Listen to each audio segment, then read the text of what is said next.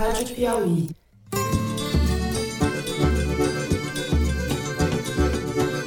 Olá, sejam muito bem-vindos ao Foro de Teresina, podcast de política da revista Piauí. Eu não autorizei distribuição de cloroquina na minha gestão. Mas está havendo?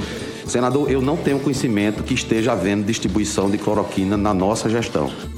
Eu, Fernando de Barros e Silva, em minha casa em São Paulo. Tenho o prazer de conversar com os meus amigos José Roberto de Toledo, também aqui em São Paulo. Opa, Toledo. Opa, Fernando. Opa, Thaís.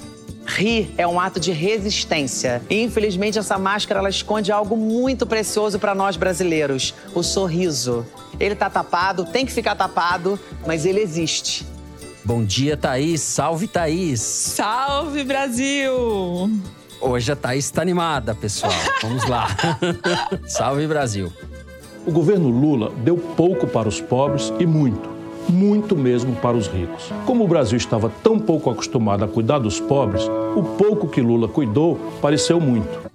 Bom, vamos aos assuntos da semana. Foi uma semana em que ocorreram os primeiros depoimentos e a primeira fuga da CPI da Covid. Os ex-ministros Luiz Henrique Mandetta e Nelson Teich falaram à comissão e o general Eduardo Pazuello arrumou um jeito de driblar os senadores. O depoimento de Pazuello, que seria nesta quarta-feira que passou, foi remarcado para o dia 19. Isso se ele não ficar, não tiver com a unha encravada no dia 19. Nós vamos discutir um pouco os resultados iniciais da comissão e o que se pode esperar dela daqui em diante. A semana também foi marcada por comoção e revolta pela morte do ator Paulo Gustavo, que morreu na última terça-feira, aos 42 anos, depois de mais de 50 dias de internação no hospital do Rio de Janeiro. O calvário de Paulo Gustavo parece ter reunido a dor de todo o país. A tragédia que já matou mais de 415 mil pessoas, muitas das quais poderiam ter sido salvas se o país tivesse vacinas e se o país tivesse um governo agindo para conter a transmissão da doença.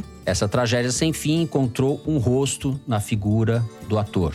Nós vamos falar disso, vamos falar também do estado geral da pandemia e da vacinação no país. No último bloco, o ex-presidente Lula, agora liberado pela justiça para se candidatar, está a todo vapor nas conversas visando a eleição do ano que vem. O petista foi a Brasília para uma série de encontros que começam a costurar a esquerda e a direita suas alianças para a campanha presidencial de 22. Ciro Gomes, por sua vez, começou a atacar Lula de uma forma diferente, dizendo que ele, na verdade, fez pouco pelos pobres e muito pelos ricos. O discurso já tem a mão do marqueteiro João Santana, que trabalhou para Lula e Dilma, foi condenado na Lava Jato e agora tem a missão de viabilizar Ciro Gomes à presidência. É isso, vem com a gente.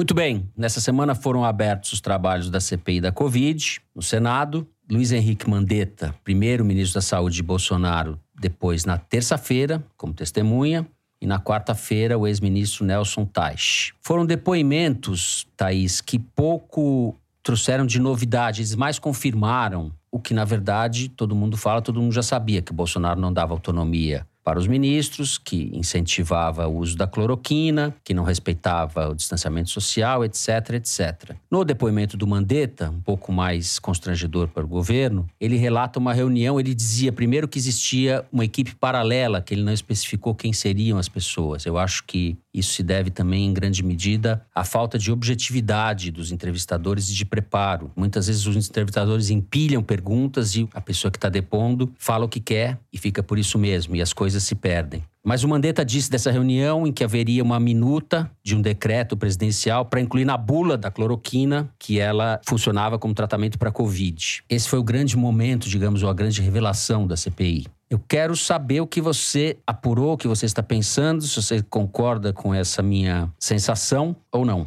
É, eu acho que o argumento de que, afinal de contas, as revelações feitas pelos dois primeiros depoimentos dos dois ex-ministros não traz novidade é o argumento que o próprio Palácio do Planalto usa para minimizar a importância da CPI, falando que Bolsonaro nunca escondeu que ele defendia cloroquina, que ele nunca escondeu que ele era contra o uso de máscara, ele nunca tentou evitar aglomeração. Então, esse é o argumento justamente para tentar minimizar e eles encontram respaldo para esse argumento no dia a dia da comissão. Acontece, porém, que o governo governo, de sua parte, que poderia, se fosse um governo mais profissional, politicamente falando, poderia fazer algum uso disso e o governo tem dado demonstração do contrário, de também estar completamente perdido, apesar das falhas que a comissão já começou a apresentar. Na mesma hora que o Tati começou a falar, na quarta-feira de manhã, o Bolsonaro fez um evento no Palácio do Planalto. E aí ele fez ali o que ele costuma sempre fazer, que é ameaçar, no caso sempre com referência ao Supremo Tribunal Federal, que é o motivo da ira dele, falando que ia fazer um decreto para garantir o direito de ir e vir. Nas ruas já se começa a pedir por parte do governo que ele baixe um decreto. E se eu baixar um decreto, vai ser cumprido. Não será contestado por nenhum tribunal, porque ele será cumprido. Queremos a liberdade para poder trabalhar, o nosso direito de ir e vir. Ninguém pode contestar isso. E o próprio Palácio do Planalto, assessores com quem eu conversei, dizem que esse tipo de ameaça já não surte mais o mesmo efeito. As pessoas já não ficam mais embasbacadas, a interpretação dessa postura dele já é muito mais rápida e fácil de fazer, embora esses assessores falem, ok, a gente concorda, mas não deixam de ser ameaças do presidente da República, né? Ele falou que já encheu o saco a cobrança de usar máscara, quer dizer, todas as tentativas do governo de mudar a postura do presidente, o próprio Bolsonaro desmonta, né? Desmobiliza em seguida. O pior talvez tenha sido o que ele falou um pouco depois, insinuando que a China entrou com uma guerra química por ter originado o vírus, né? Uma versão que não para em pé. Uhum. Algo que estarrece também, bom, senadores todos, porque todo mundo sabe que você continuar utilizando a relação com a China traz prejuízos objetivos para o Brasil. E o Butantan, o presidente do Instituto Butantan, que vai semana que vem. Que vai semana que vem a CPI, né? O Dimas Covas. Sofre efeitos disso práticos, porque a vacina Coronavac acaba sendo atrasada. Então, o governo continua produzindo material para a CPI formar um relatório consistente. Agora, se os senadores vão conseguir fazer isso virar algo mais forte ou não, resta saber. O governo, além da postura do Bolsonaro em si, também tem explicitado um pega-pega de ministros, a relação ruim entre eles também está prejudicando muito o desempenho na CPI. Eu poria o, general Ramos, o ministro-chefe da Casa Civil, como talvez o centro desse PowerPoint de problemas do Palácio do Planalto, então, assim, o general Heleno critica o general Ramos por ter deixado vazar a receita do bolo para a oposição, que era aquela lista de 23 itens que preocupam o governo. O Onix Lorenzoni, que agora está na Secretaria-Geral, disputa com o Ramos para ver quem que vai fazer a estratégia de defesa do governo na CPI. A Flávia Arruda, que era quem deveria fazer a interlocução com o Congresso não tem poder nenhum no Senado. A coisa dela é com a Câmara. O ministro Ramos não se dá bem com o Fábio Faria, que está tentando fazer um assessoramento parlamentar dos senadores governistas, mas o que ele fez, na verdade, foi aquele papelão de mandar para o Mandetta a pergunta que ele queria que o Ciro Nogueira fizesse para o Mandetta. E o Fábio Faria, nesse evento no Palácio do Planalto na quarta-feira, estava até com uma postura corporal denunciando o clima do Palácio do Planalto, assim, uma postura de quem está na defensiva de um animal, assim, com as costas curvadas, pronto para atacar, se sentindo ameaçado. Os senadores são profissionais, percebem essas fraquezas do governo, já fizeram convocações para a semana que vem que vão continuar deixando o governo acuado. O Fábio Weingarten para falar mal do Pazuello, Ernesto Araújo, que agora deu para criticar o governo sem alma, do qual ele fazia parte até ontem, vão sentar no banco da CPI. O Paulo Guedes só atrapalha, o ambiente dele no Congresso já era horrível, continua muito ruim. E o Pazuello, quando chegar, o Pazuello é um caso perdido para o Palácio do Planalto. O Palácio do Planalto não sabe como defender o Pazuello, não sabe que tipo de discurso que pode ajudá-lo ali. Se os senadores estão mandando mal, o governo não está conseguindo se estruturar para essa CPI. Até agora não deu demonstração disso. Você tem uma avaliação ou uma sensação de que a CPI vai ter mais eficácia ou vai emparedar mais o Bolsonaro do que eu talvez ache. José Roberto de Toledo, você como grande árbitro do Foro de Teresina, a voz da razão, o que, que vai acontecer, Zé?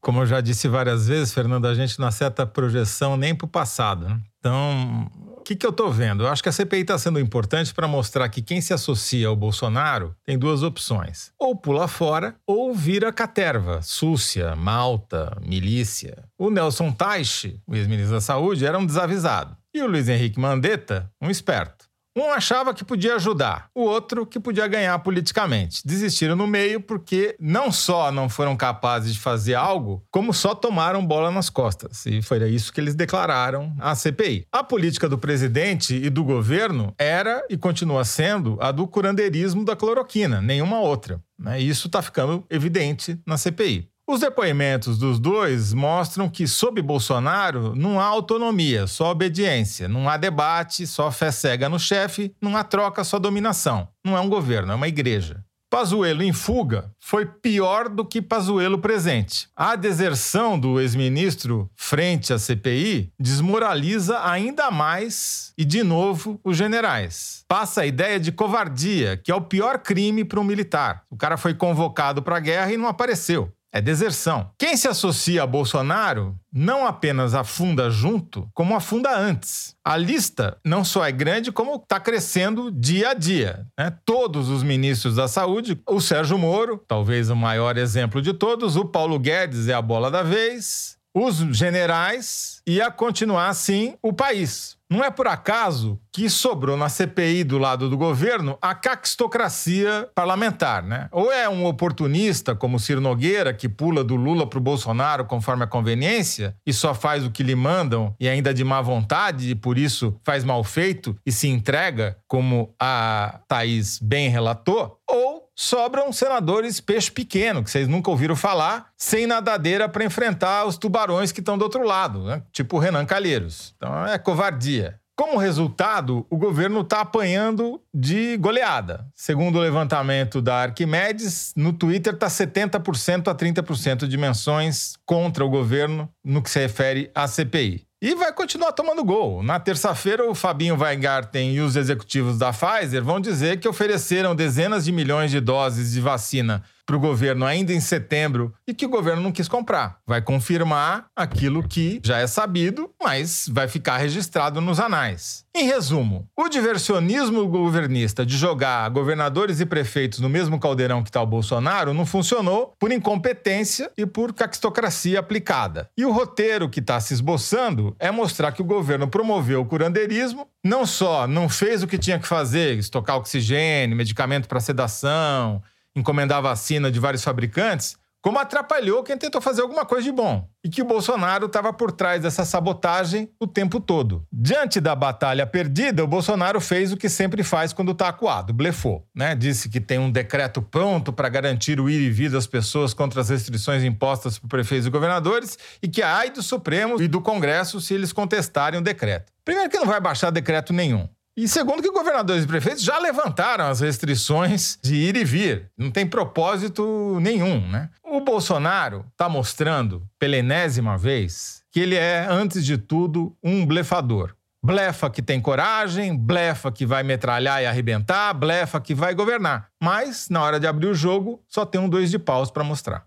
Zé, pegando carona um pouco nisso que você falou, eu não acho que o resultado vai ser inútil. Eu só acho que vai ser insuficiente esse resultado da CPI se não houver uma reviravolta ou uma grande revelação. As coisas vão mais ou menos sendo cozinhadas em banho-maria. A minha impressão é de que o país, se as instituições estivessem funcionando de fato diante da barbaridade acumulada desse governo, a gente estaria num processo de impeachment. Mas na Câmara a gente sabe que a situação é completamente diferente. Então, a gente não vai ter provavelmente um processo de impeachment. O Bolsonaro Bolsonaro ainda tem uma popularidade razoável, tem uma força, uma base, por mais reduzida que seja, organizada, e a gente está fazendo uma espécie de catarse com essa CPI. Eu tenho essa impressão um pouco de que a CPI vai funcionar um pouco como catarse, vai ter o efeito político de desgastar o Bolsonaro sem miná-lo completamente. Um caminho possível para que tenha uma reviravolta talvez sejam descobertas a respeito da produção da cloroquina, porque o cara tem uma obsessão enorme pela cloroquina e, e colocou o exército, laboratórios do exército, etc., para produzir cloroquina. Teve uma deputada do PT, a Natália Bonavides, do PT do Rio Grande do Norte, que foi até a CPI, inclusive, para levar investigações a esse respeito, como siga o dinheiro, né? Ou siga a produção da cloroquina. Por que, que o exército entupiu o país de cloroquina, sabendo todos que esse negócio não serviria para nada? É, então, falta ainda, a meu ver, alguma coisa de impacto, alguma coisa que. Não que as barbaridades não existam, não estou querendo minimizar. E acho que tem um efeito até didático de você elencar e seguir passo a passo da ordem cronológica as barbaridades que foram feitas pelo Bolsonaro. Não sei se isso será suficiente para provocar algum efeito mais decisivo no rumo da política brasileira.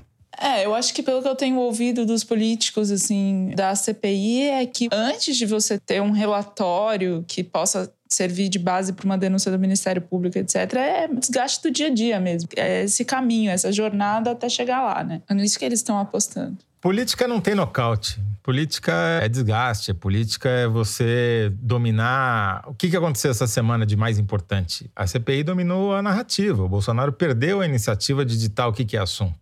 Ele não é mais sujeito, ele é predicado nas frases entendeu? Então, isso que é o mais importante. Tirou dele a iniciativa. Como nós vamos falar no terceiro bloco, ainda tem o Lula correndo por fora. É um Sim. quadro muito ruim para o Bolsonaro. É um quadro que vai tornando ele um caminho sem volta. Muito bem, muito bem.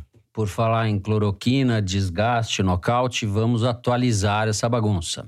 O depoimento do Marcelo Queiroga, o atual 04 da Saúde, confirmou o apelido que lhe foi atribuído de Rolando Lero. Queiroga foi evasivo, omisso, tergiversou ao ser perguntado sobre o que pensava do tratamento precoce e, especificamente, da pregação da cloroquina feita por Jair Bolsonaro. Renan Calheiros e Omar Aziz, relator e presidente da CPI, fizeram ambos o papel de bad cops. O que precisa ser retido de qualquer forma, o que é essencial nisso tudo, é o comportamento pusilânime do ministro Marcelo Queiroga, que é médico e devia ao menos honrar o seu diploma. Ele não foi apenas omisso, ele é cínico. Ele mente ou mentiu na CPI hoje por meio da abstenção. Como ele é educado e não costuma perder a linha, fala baixo, o que em si seria uma qualidade, o cinismo dele pode parecer menos chocante ou menos escandaloso. Não é. Rolando Lero provou hoje ser um fiel servidor de Bolsonaro.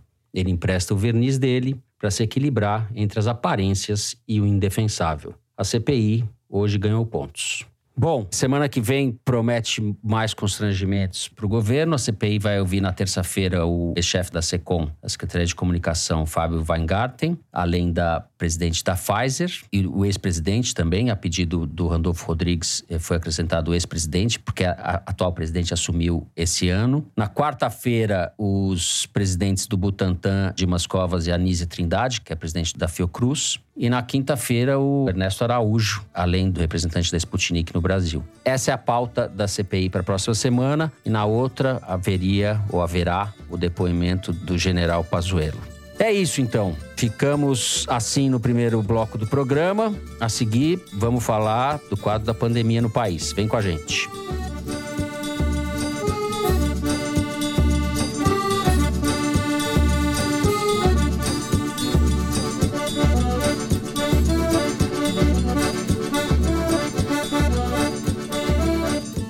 Muito bem, o Brasil se aproxima das 415 mil mortes pela Covid e nessa semana, entre as pessoas que morreram, está o comediante Paulo Gustavo, morreu na última terça-feira. Ele foi o responsável pela maior bilheteria do cinema nacional, fez inúmeras peças de teatro, programas de TV. Paulo Gustavo tinha 42 anos. Essa faixa de idade foi a que houve maior incidência, maior aumento percentual recente de número de infecções e mortes. Ele dominou a atenção da imprensa e das redes sociais nos últimos dias e muita gente falou o óbvio, mas que precisa ser dito: se o Brasil tivesse adotado medidas eficazes em relação à vacinação, pessoas dessa faixa etária já estariam provavelmente vacinadas e o número de mortes seria bem menor. Zé, por onde a gente vai começar?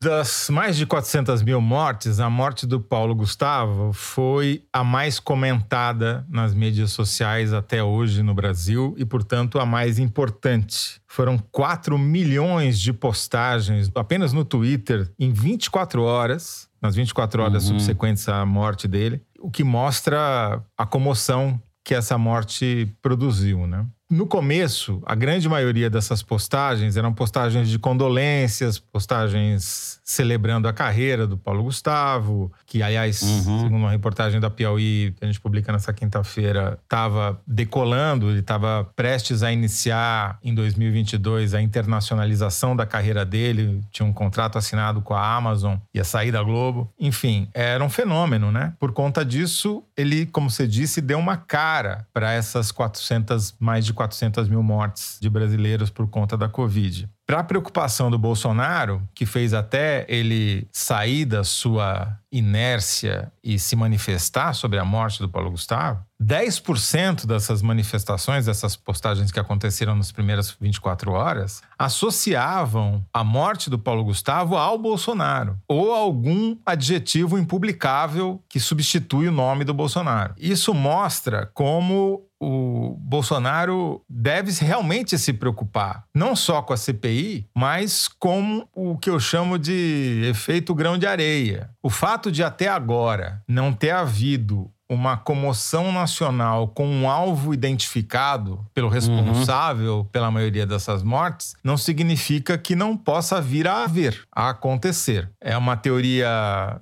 universal, não é uma teoria, é um fato, que você tem vários fenômenos físicos, fenômenos biológicos e até fenômenos sociais, em que você tem um acúmulo de tensão durante um certo período de tempo e que daí, sem aviso prévio, basta um grão de areia para fazer a pilha desmoronar. Né? Então, não estou dizendo que vai ser a morte do Paulo Gustavo que vai provocar esse processo, mas é um grão de areia muito importante esse daqui, porque está associando a mortandade exagerada no Brasil a ao Bolsonaro, né? Basta sobre se a mortandade é exagerada, é só voltar àquela estatística simples. O Brasil tem quase cinco vezes mais mortes do que deveria ter proporcionalmente à sua população e seu peso na população mundial. Então é esse o ônus que o Bolsonaro vai ter que carregar e já está carregando, né? Essas 400 mil mortes, infelizmente, vão chegar a 500 mil. A projeção do GeoCovid, do portal do Map Biomas, lá, aquela, aquele consórcio de universidades comandadas pela Universidade de Feira de Santana, lá, que, sobre o qual a gente já falou, está projetando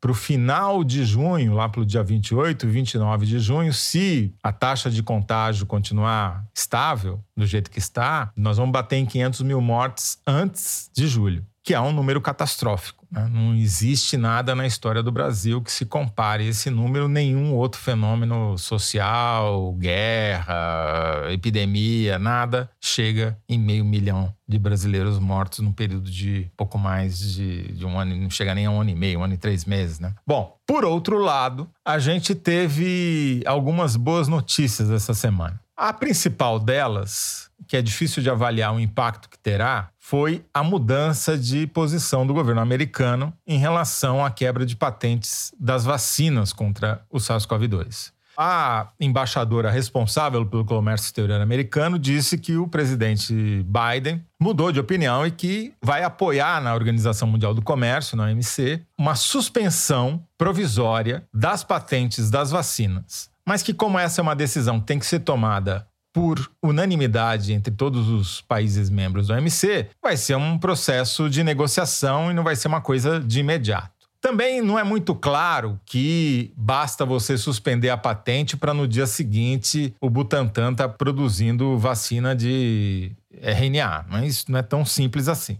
Porém, muda a correlação de forças no jogo das farmacêuticas, que tomaram um susto, estão acuadas falando contra o Biden, e os governos, porque elas estavam com a faca e o queijo na mão, ditando certo. as regras e o preço e quem vai receber antes, quem não vai. E essa mudança de regra muda completamente a correlação de forças. Essa é a principal significado político dessa mudança de posição do governo americano, que, diga-se de passagem, deixa o Brasil ainda mais isolado no mundo, né? Porque o Brasil, puxando o saco do Trump, tinha se posicionado no AMC contra a quebra de patentes que foi proposta pela Índia, que é o maior fabricante de vacinas do mundo junto com a China, e pela África do Sul. O Brasil abandonou o grupo dos países lá dos BRICS e foi ser capacho americano mais uma vez. O dono do capacho mudou de posição e o capacho ficou perdido, né? Para variar. Vamos ver o que, que o novo chanceler vai fazer a respeito. Ele diz que vai conversar com a embaixadora para entender melhor. Tá perdido, que nem cachorro em mudança, né? A outra boa notícia foi que uma nova empresa, na verdade, uma empresa que é pioneira no desenvolvimento de vacinas de RNA, também uma empresa alemã como a BioNTech, anunciou ontem a CuraVac, que é uma vacina também de RNA que vai ter os resultados da sua terceira fase né, de testes clínicos divulgados nos próximos dias e que pode ser uma grande esperança de popularizar entre países pobres essas vacinas que são as vacinas mais eficientes contra o SARS-CoV-2. Por quê? Além de criar mais concorrência, essa vacina Curavac, ela pode ser armazenada numa geladeira comum. Não precisa de um super freezer menos 70 graus como as vacinas da Moderna e da Pfizer. Então, essas duas notícias criam a perspectiva de que talvez a gente saia desse pesadelo em que só ricos conseguem se vacinar, países ricos, né? E essa mudança de atitude do Biden não é por benemerência, é porque não existe solução individual para essa pandemia. Chama pandemia por um motivo. É uma percepção da natureza do problema e mais muito surpreendente, né? É sensacional, é sensacional. Agora, ele está fazendo isso porque ele sabe que não adianta os Estados Unidos resolverem o problema deles e ter a América inteira, menos o Canadá, exportando vírus para eles, entendeu? Tem que ser uma solução para o mundo todo. Bom, é isso? Vamos voltar para o Brasil, Thaís? É, mas para falar disso, porque essa situação cria uma situação para o governo no Congresso constrangedora, porque o Senado aprovou na semana passada um projeto para aprovar a quebra de patentes, com uma votação expressiva, 55 a 19 votos, quer dizer, você tem apoio do Nelsinho Trade, que era o relator do projeto, de autoria de um senador do PT, quer dizer, o Nelsinho Trade é do PSD, do Mato Grosso do Sul, é governista e relatou o projeto do PT, tem apoio do Serra, enfim, na Câmara tem apoio do Aécio Neves, tem deputado do PT, o Alexandre Padilha, que foi ministro da Saúde, tem um projeto também. Enfim, tem vários projetos nesse sentido. O combinado do Arthur Lira com a Flávia Arruda, que é ministra responsável pela articulação, é que ele não ia deixar esse projeto andar para não obrigar o Bolsonaro a vetar, e o Bolsonaro vetaria por recomendação da equipe econômica, segundo a qual você quebrar patente, você afugenta investidor americano. Agora os investidores americanos estão submetidos a outra política relacionada à pandemia e o governo vai ser muito pressionado, mas o ambiente muda muito, é mais uma dificuldade que o governo enfrenta no Congresso em relação a isso. Em relação à questão das mortes avolumando, né, a Universidade de Washington fez esse estudo prevendo que o Brasil em agosto pode chegar a 688 mil mortes, quer dizer, uma terceira onda, isso no pior cenário, se o uso de máscaras não for feito pela maioria das pessoas. E justamente máscara, que ontem o Bolsonaro, ontem na quarta-feira, Bolsonaro voltou a dizer que já encheu o saco essa cobrança para usar máscara. Quer dizer, a terceira onda da pandemia já é tratada como assim um risco iminente pelos gestores de saúde no país, né? O CONAS, que é a Conselho dos Secretários Estaduais já alertou o Ministério da Saúde, já pediu para o Ministério da Saúde articular com a Anvisa algum tipo de controle nas fronteiras, nos portos, nos aeroportos, para pessoas que estão vindo de países com novas variantes, por exemplo, a Índia, que pode trazer uma terceira onda mais virulenta ainda para o país. Estão cobrando o governo a se posicionar sobre isso. O governo está fazendo o que sempre fez, né? Como se não tivesse nenhuma mudança em relação a isso. A gente pode ter um cenário que agora a pandemia está dando essa refluida relativa porque ainda tem uns números absurdos, mas pode voltar a ficar muito ruim agora, em junho, julho, é a previsão. E nesse meio tempo, essa discussão sobre quebras de patente, o ministro de Ciência e Tecnologia do Brasil, o astronauta Marcos Pontes, a piada no governo é que ele anda no mundo da lua, porque ele não fez nada, ele perdeu até a oportunidade de anunciar que o Brasil ia ter a sua primeira vacina 100% nacional porque conseguiu o registro para os testes da Visa um dia antes ou dois dias antes do Dória, e aí o Dória correu e anunciou na frente. A sorte, segundo dizem as pessoas no governo, é que o Dória é tão afobado que ele anunciou como nacional uma vacina que tinha tecnologia americana, então ficou no zero a zero. Mas o, uma discussão dessa premência e o ministro está no mundo da lua, como dizem os assessores do Bolsonaro. Diz que o Bolsonaro está decepcionado com seu astronauta, mas também não pretende fazer nada em relação a isso, até porque se tinha qualquer perspectiva de vacina 100% nacional, a vacina de Ribeirão Preto, o orçamento foi cortado, então não tem mais perspectiva.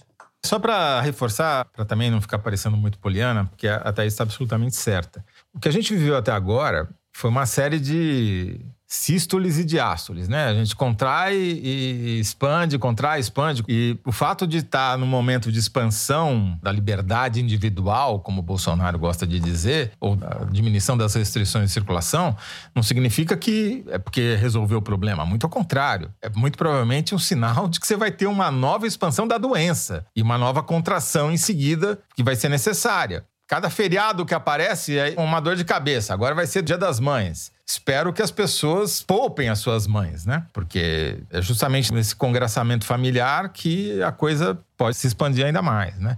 Então, o que eu acho é que, embora você tenha algumas boas notícias para a gente também não ficar só falando de catástrofe aqui, o cenário de fundo continua sendo muito, muito, muito preocupante. Essas 500 mil mortes da projeção que eu citei aqui para final de junho é se o cenário continuar como está se o cenário se agravar, elas virão antes. E serão muito mais, como a Thaís falou. O tempo inteiro a gente viu os governantes em todos os níveis adotarem medidas meia-boca, né, ou envergonhadas, porque sofrem pressão do comércio, sofrem pressão de setores A, B ou C, e principalmente porque tem o respaldo, ou a intimidação, ou a sugestão do governo federal, que faz campanha contra as medidas que deveriam ter sido tomadas. A gente viu, por exemplo, o caso de Araraquara, que estava num, numa trajetória trágica de número de mortes explosivo, fez um lockdown rigoroso, chegaram a ter uma queda brutal com número zero, chegaram a zero mortes depois de um período período de lockdown. E o caso foi até falado, isso aconteceu faz um mês mais ou menos, né? Agora, é um caso, é uma exceção. É uma exceção e depende da iniciativa de um gestor municipal. Você vai me dar chance agora, Fernando, de. de... Falar da Grande Matão, é isso? Também. Mas é que me acusaram de que quando estava explodindo o número de casos e mortes em Araraquara, eu ter dito que a prefeitura é do PT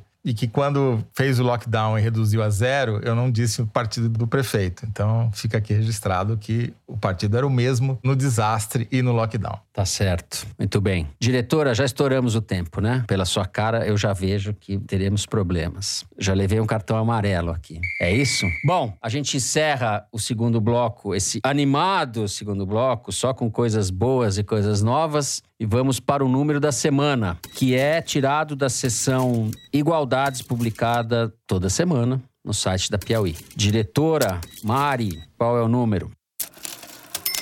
Fernando, o número da semana é 1,13 bilhão de reais. É, o orçamento da União, o orçamento do Paulo Guedes, prevê gastar 1,3 bilhão de reais na construção de submarinos. Eu que não entendo absolutamente nada de submarinos não saberia o que dizer sobre esse valor. Mas aí a gente coloca em perspectiva, né? Nesse mesmo orçamento estão reservados 53 milhões de reais, muito menos, para a realização do censo. Aquele censo que, se dependesse do governo, nem acontecia, né? Que precisou que o ministro Marco Aurélio determinasse a realização. Essas comparações, é, submarino versus censo, dão uma dimensão de prioridades do governo, dos gastos do governo. Essas e outras comparações e análises das despesas obrigatórias do orçamento são do Pindograma, site de jornalismo de dados, e podem ser vistas na seção Igualdades do site da Piauí.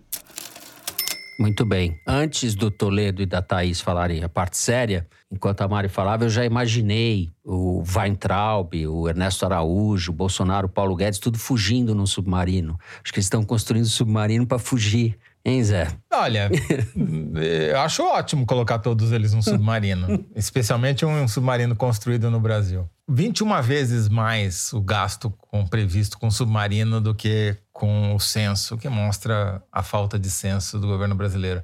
Mas tem várias comparações terríveis nesse Igualdades, mas uma delas eu acho absolutamente exemplar do que é esse governo o governo destinou no orçamento 241 milhões de reais para publicidade do Ministério da Saúde e cortou 200 milhões para desenvolvimento do quê? Da vacina brasileira contra a Covid. Aí você vê o que, que é prioridade para o Bolsonaro. Eu tava falando sobre submarino ontem, eu não acredito nisso, porque assim, a gente tava falando com uma fonte sobre submarino, como a Marinha do Brasil gostaria de ter um submarino no Lago Paranoá e como isso não era possível. Ou seja, o submarino fica ainda menos necessário, né? Porque se tivesse no Lago Paranoá, ainda vai ali, tem algum tipo de atividade com um pouco mais de emoção para a Marinha, mas não, tem, não pode, não tem como, né, pôr o submarino no lago. Mas pra que, que ia ter um submarino no Lago Paranoá? Pra Bolsonaro passear? É, para fazer parque de diversões, né? Que nem o porta-aviões lá no, Porto do Rio, para turista ver. fazer fugas. Lembra, no começo do governo, o Bolsonaro queria às vezes sair sem ser visto, queria sair pelo lago, aí não deixaram. Tinha esse papo, né, gente? Se fosse pelo submarino, melhor ainda, ele submergia. É. Literalmente. Essa é a mentalidade paranoica do Bolsonaro que funciona. Eles têm uma percepção paranoica do mundo, entre outras coisas. Muito bem, o submarino vai fazer sucesso, diretora. Isso que é verdade. Vai ter até que ser a imagem do foro, vai ter que ter o submarino e tal. Quando vai anunciar o foro, vai ter que ter. A gente lembra dos Beatles, lembra, da, lembra de coisas boas até quando fala de submarino. Muito bem, o número da semana fica por aqui. Chegamos ao terceiro bloco. Vem com a gente.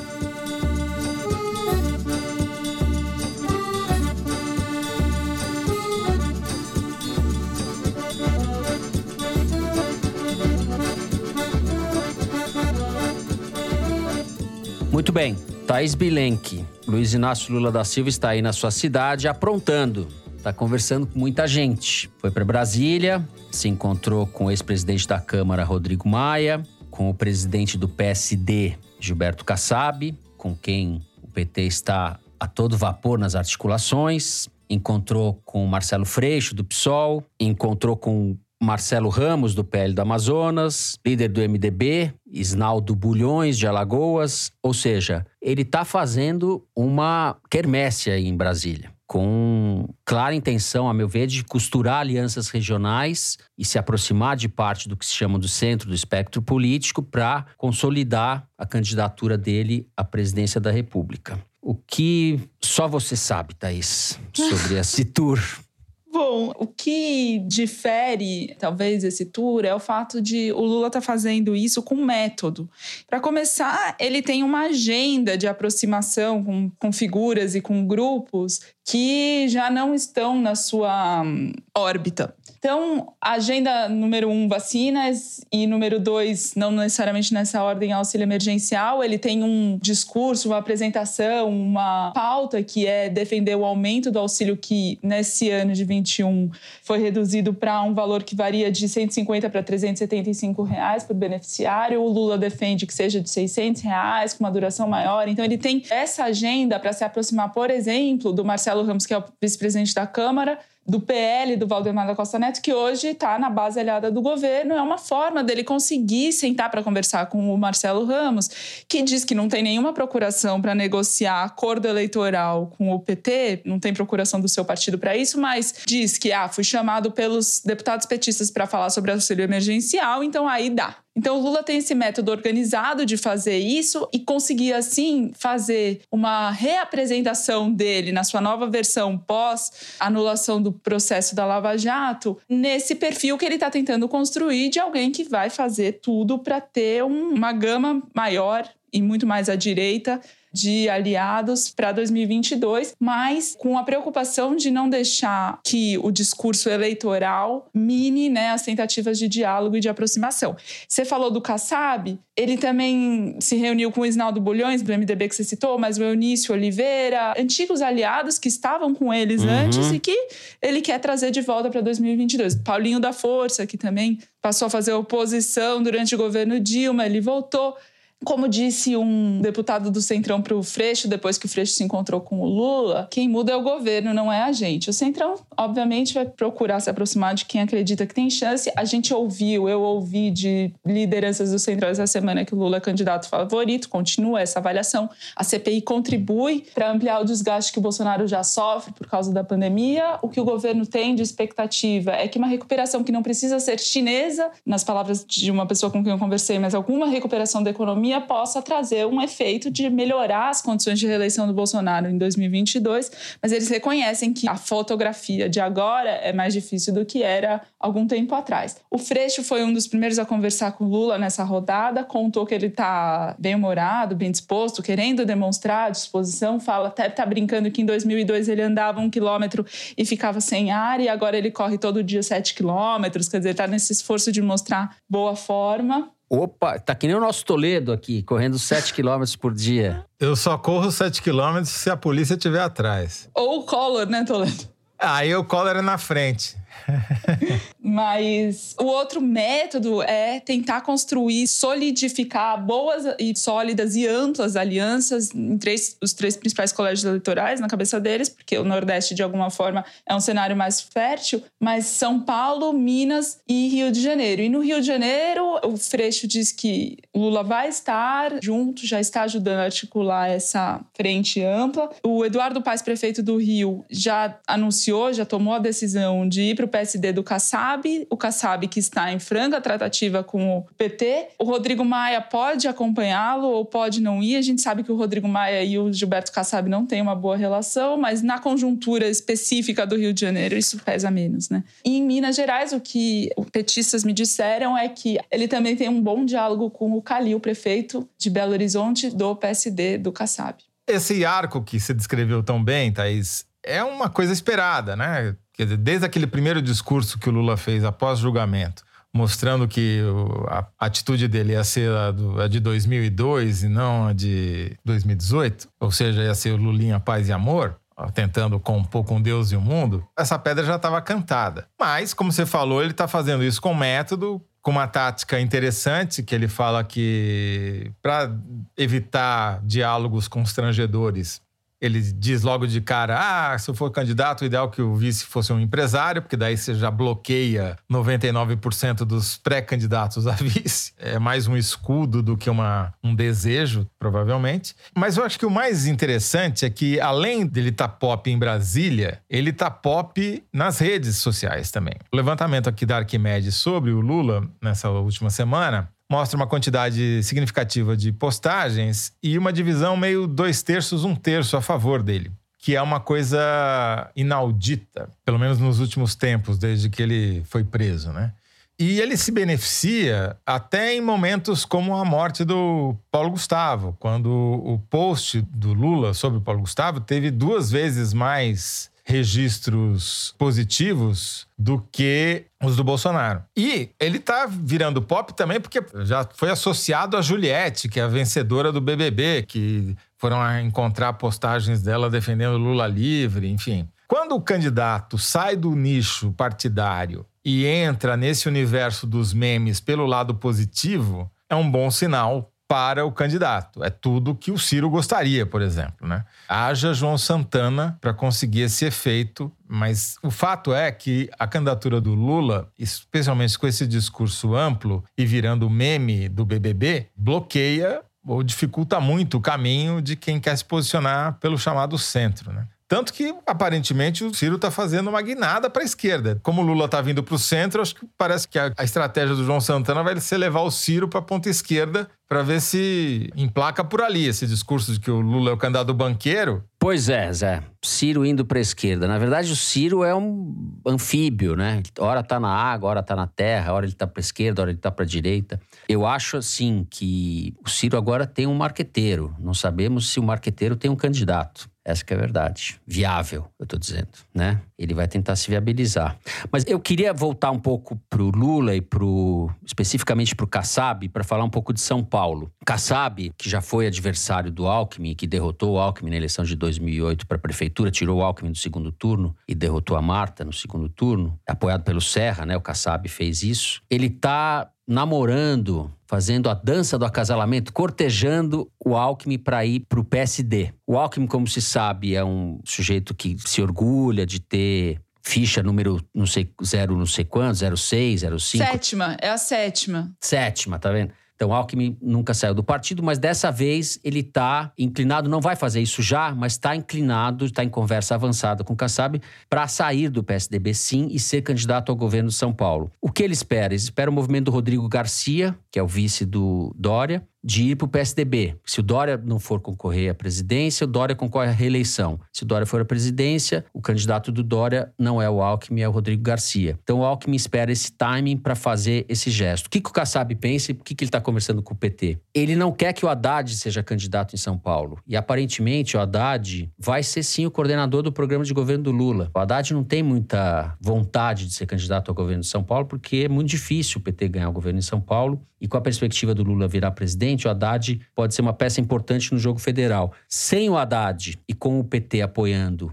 o Boulos em São Paulo, caminho para o Alckmin se facilita, porque o Boulos, em tese, é menos competitivo do que o Haddad. Então, é um capítulo paulista que é bastante importante dessa articulação que está sendo feita, de alguma maneira, em vários estados estratégicos do Brasil. Vamos ver se o PT de fato vai apoiar o Freixo no Rio e o Boulos em São Paulo. Seria uma coisa inédita. E assim como será inédito o Alckmin saindo do PSDB para concorrer contra o Dória ou contra o candidato do Dória. Eu falei com o Alckmin essa semana. Ele foi muito mais enfático em negar que pode sair candidato ao Senado, como tem gente no PSDB querendo, porque abriria espaço daí para o Rodrigo Garcia sair pelo PSDB a reeleição, né, para o governo. E o Dória, segundo seus aliados, vai sair a presidente custe o que custar, ou pelo menos tentar nas prévias. Enfim, esse é outro capítulo. Mas o Alckmin é muito mais enfático em dizer que não há hipótese dele sair candidato ao Senado, que ele pode não ser candidato a nada, mas se for é, ao governo, do que sobre a sua permanência ou não no PSDB. Embora ele use esse discurso, ah, essa minha ficha é a sétima de filiação, assinei em 88 no PSDB, enfim, ele realmente tem uma história com o PSDB muito mais antiga que a do Dória, por exemplo, enfim. PSDB acabou, né? O PSDB, chama de PSDB, mas é outra coisa, enfim. O Alckmin, eu acho que é mais do que provável que ele vá sair. E a chapa que está sendo costurada é justamente para que o Márcio França, que é um candidato competitivo do PSB, B de bola, seja vice de novo do Alckmin. Então, seria uma chapa com bastante ironia, vamos dizer assim, de centro-esquerda. Centro-esquerda como opção ao Dória, ou ao dorismo, né, Zé? Vamos chamar de dorismo? Como a gente chama isso? O Alckmin, o 007 do PSDB, foi o coveiro do partido, né? A candidatura dele é que sepultou o PSDB como opção de poder na eleição passada. Ninguém lembra mais. Mas ele foi a grande esperança do centro. Falamos desse candidato muito mais do que ele merecia na eleição de 2018. Teve um Nossa. desempenho, só não foi pior que o da Marina. Né? Ele enganou o Centrão, inclusive, hein, Zé? O Centrão estava todo com ele. Sim. Tinha um latifúndio é. de televisão, etc. É, porque ele era o paradigma daquelas campanhas antigas, do tipo que o João Santana é especialista em fazer, baseadas na televisão, com muito tempo de TV e tal, né? O mundo mudou, o quadro partidário mudou, a percepção sobre a política mudou, o jeito das pessoas se comunicarem mudou, a, a influência não é mais por um emissor e um monte de receptores, é por redes que você não sabe muito bem como se organizam, que são mutáveis o tempo todo, enfim. A única coisa que não mudou é que você tem de um lado um candidato do PT e do outro um candidato de direita. É a única coisa que não mudou. É, em 2018, uma das principais críticas que se fez à campanha do Alckmin é que ele insistiu em bater no Bolsonaro e só na reta final decidiu bater no PT e fazer o discurso antipetista, que era o que tinha feito o Bolsonaro decolar. E o Ciro, agora, batendo no Lula, tá, de alguma forma, repetindo essa estratégia, né? O João Santana tá fazendo mais ou menos isso, que é bater no Lula em vez de mirar o outro lado. Bom, 2018 aconteceu assim, vamos ver 2022. Bolsonaro agradece. Bolsonaro agradece. E, por enquanto, Bolsonaro, apesar de tudo que a gente disse ao longo do programa, ainda é um candidato competitivo. Não é mais o favorito, mas ele, até segunda ordem, é um candidato competitivo. Certo, Zé? Ele é favorito para o segundo turno, junto com o Lula. É isso. Bom, fizemos aí nosso sobrevoo sobre essas coisas tudo. O Zé tá falando que agora as coisas se organizam. Eu gostei dessa explicação dele, que agora as coisas se organizam por rede, que a gente não sabe muito bem como funciona tal. E eu ia falar como Alckmin, o que importa é a capilaridade. não é isso? Muito bem articulado, falando cada sílaba.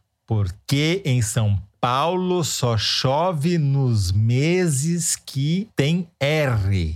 Eu vou perder o posto aqui de imitador oficial do Foro de Teresina. Não, eu sou péssimo. Pelo amor de Deus, eu sou péssimo. péssimo. Não tem ninguém, nenhum não imitador pior modesto. do que eu. Eu não consigo não, imitar nem a mim mesmo. Quando ele fazia as dez mandamentos para uma vida boa, é acordar cedo comer peixes de águas profundas, meditação, acupuntura e vai, daí vai. Muito bem. Vamos então por quê? Pro Kinder Ovo?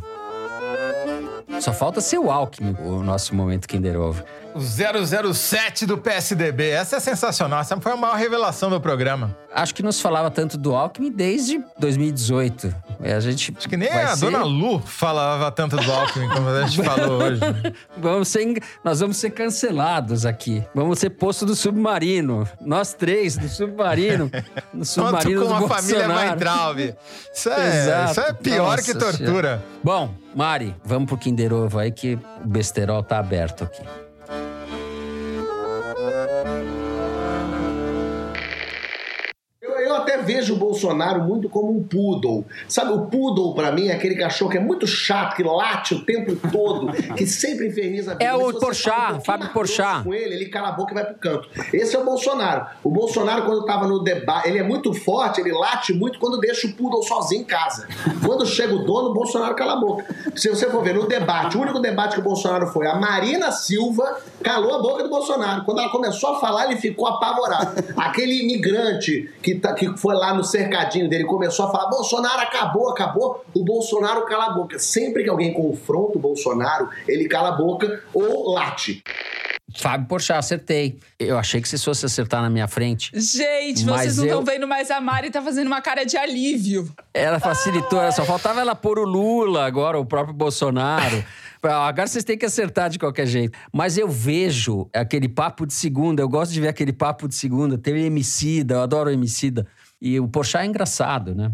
O Porchat é divertido. Então eu vejo aquele programa que tem o Francisco Bosco também e o João Vicente. Papo de segunda. Eu me divirto ali. Muito bem. O nome é bom. O nome é bom, ela nunca viu, ela nunca viu. o nome é bom.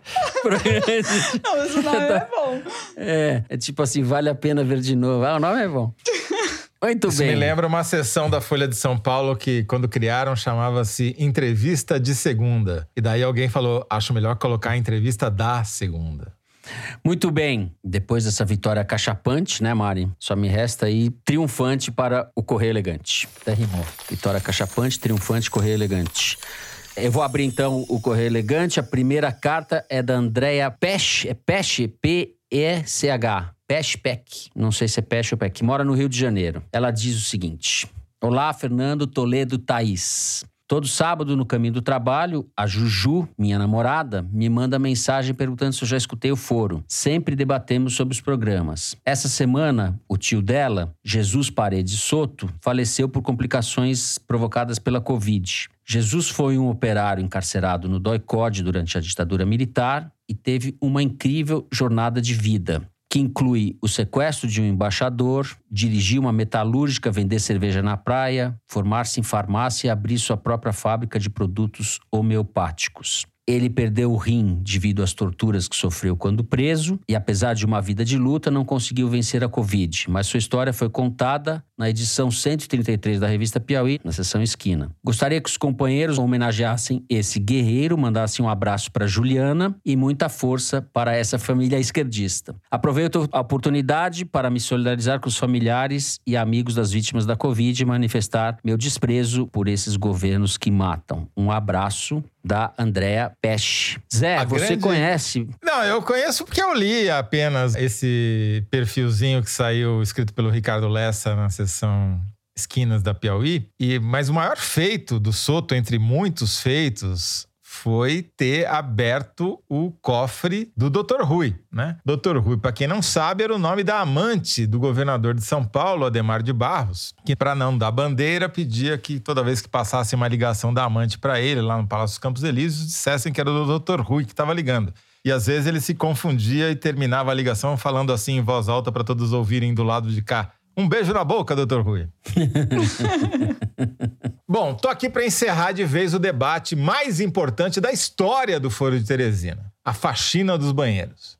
Vou ler um e-mail do Luiz, aquele que limpa a cozinha e o banheiro no intervalo de um episódio do Foro de Teresina. Diz Luiz: Diante da repercussão nacional envolvendo o meu nome, venho reivindicar um direito de resposta neste programa, assim como fez Brizola contra a Globo em 94. Em resposta ao ouvinte Carol Abreu, que duvidou da minha eficiência na limpeza do banheiro, digo que meu apartamento não chega a ser um palácio da alvorada, embora com toda certeza esteja muito mais limpo e organizado do que aquele.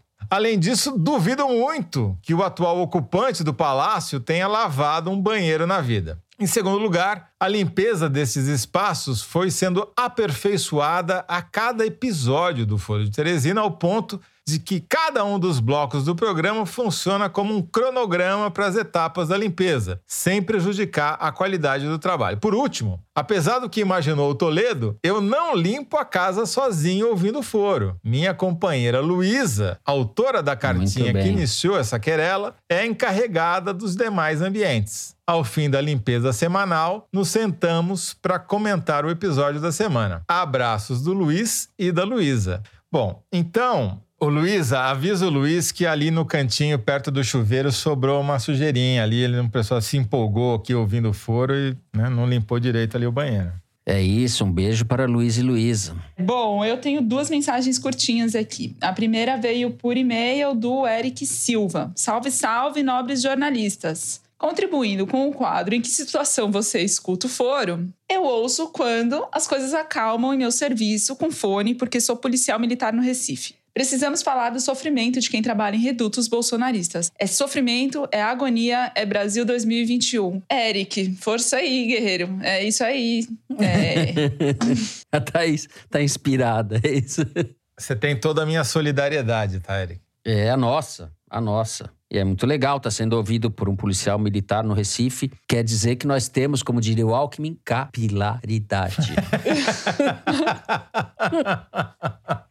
Jeg er med. Temos pelo menos um capilar, né? Exato.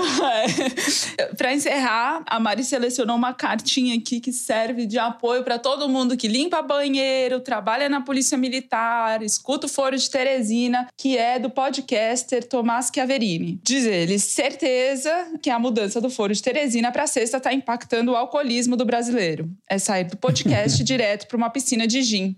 Então, com isso. Ele tá com a vida boa, ele. Tá direto do podcast pra uma piscina de gin. Chama nós aí. Né? É, Caramba. Pô, o cara tem uma piscina. Tomás, abraço pro é, Tomás. É uma piscina que não precisa de cloro, né? Porque ela já. Esteriliza tudo. Tá esterilizando tudo. Agora, não podemos desligar as nossas conexões sem antes dar o parabéns para a Mari Faria, nossa diretora, ah! que faz aniversário amanhã, segundo uma fonte anônima me informou aqui pelo zap. Amanhã não, é hoje. Hoje, sexta-feira, quando vocês estão ouvindo, é isso?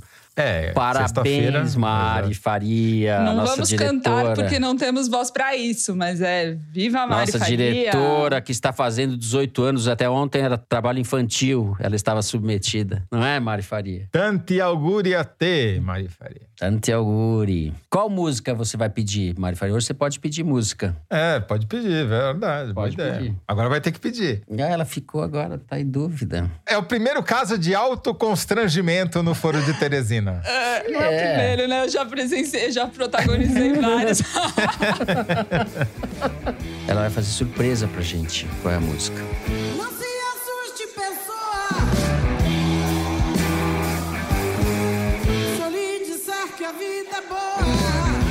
Muito bem, com essa música, a gente encerra o programa dessa semana. O Foro de Teresina é uma produção da Rádio Novelo para a revista Piauí, com a coordenação geral da Paula Scarpim. A direção é da Mari Faria, a produção do Marcos Amoroso. O apoio de produção é da Cláudia Holanda, a edição é da Evelyn Argenta e do Tiago Picado. A finalização e a mixagem são do João Jabassi, que também é o intérprete da nossa melodia tema, composta por Vânia Salles e Beto Boreno. A Mari Faria também edita os vídeos do Foro Privilegiado, o teaser do Foro que a gente publica nas redes da Piauí. A nossa coordenação digital é feita pela Kellen Moraes e pela Juliana Jäger. A checagem do programa é do Plínio Lopes e do Gustavo Queiroz. O Foro de Teresina foi gravado nas nossas casas com o apoio do Gustavo Zisman. Eu me despeço então dos meus amigos José Roberto de Toledo. Tchau, Zé. Tchau, Fernando. Tchau, Thaís. Tchau, Mari Faria. Feliz aniversário. Tchau, Thaís. Tchau, gente. Eu queria dizer o seguinte: eu passei vergonha aqui, mas foi de propósito, porque rir é resistência e essa é uma homenagem ao Paulo Gustavo. Ah, então é pra gente dar risada e até semana que vem. Muito bem, muito bem. Então é isso, gente. Até a semana que vem.